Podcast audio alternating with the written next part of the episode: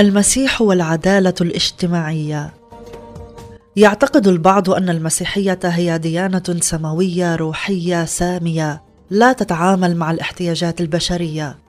ولذلك يعتقدون أن سموها الروحي يفصلها عن واقع الناس واحتياجاتهم.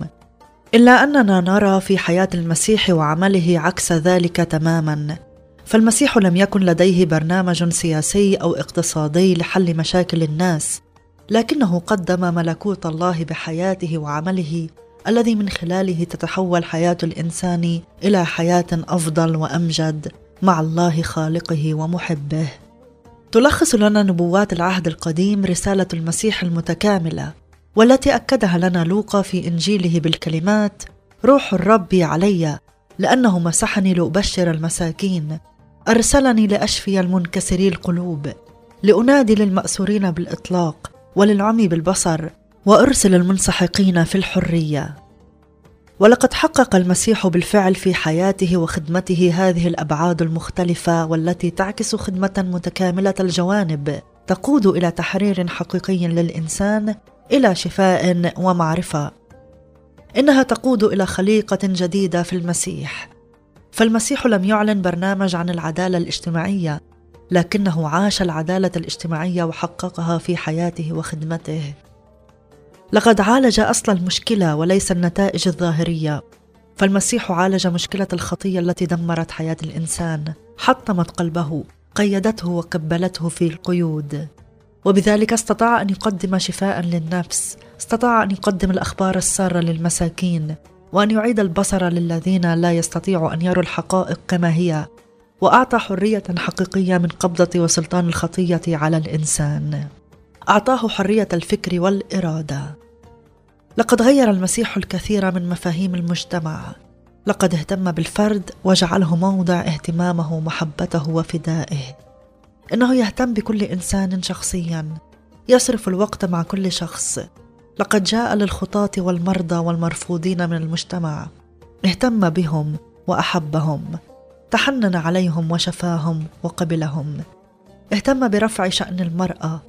اهتم بالسيدة التي لمسته وهو في الطريق إلى بيت رئيس المجمع يايروس.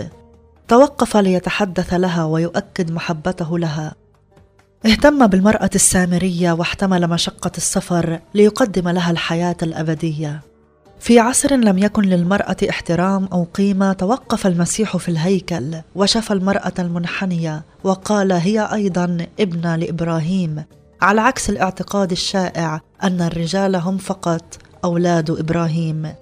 لقد اهتم بالأطفال وعندما انتهرهم تلاميذه قال لهم دعوا الأولاد يأتون إلي ولا تمنعوهم لأن لمثل هؤلاء ملكوت السماوات. لقد قبل المسيح السامريين والأمم الذين رفضهم اليهود أحبهم ومات لأجلهم وأكد في تعليمه أنهم مقبولين في ملكوت الله. في عصر لم يتعامل فيه اليهود مع السامريين بل رفضوهم واحتقروهم. لقد حذر المسيح من العنف واستخدام القوة. لقد رفض اقتراح يعقوب ويوحنا عندما رفض أهل السامرة أن يمر من مدينتهم أن يرسل نارا من السماء لتفنيهم. وشفى عبد رئيس الكهنة الذي قطع بطرس أذنه بالسيف عندما قبض على المسيح في بستان جثماني والمسيح يضع نفسه مع فقراء هذا العالم مع الجياع والعطاش مع المحبوسين والغرباء. ويؤكد إنجيل متى الأصحاح الخامس والعشرين أن الإيمان المسيحي يترجم بصورة عملية في محبة هؤلاء والاهتمام بهم. ثم يقول الملك للذين عن يمينه تعالوا يا مباركي أبي رثوا الملكوت المعد لكم منذ تأسيس العالم.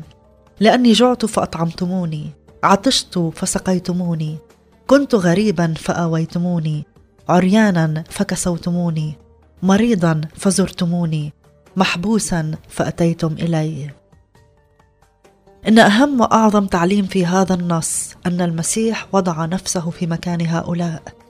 إنها مسؤولية خطيرة على كل مسيحي أن يفكر كيف يعيش إيمانه المسيحي اليوم. ما الذي نتعلمه من تكامل إرسالية المسيح؟ فكر مرة أخرى في إنجيل لوقا الأصحاح الرابع والآية الثامنة عشر والتاسعة عشر. هل تعيش حياتك الشخصية التحدي العظيم الذي أعطاه لنا المسيح في إنجيل متى الأصحاح الخامس والعشرين؟ إن أهمية هذا النص تتمركز في أن المسيح جعل نفسه واحدا من هؤلاء. إنها مسؤولية خطيرة على كل إنسان مسيحي اليوم أن يعيش ما يعنيه المسيح في هذا النص. أصلي أن تكون هذه الحلقة بركة لحياتك.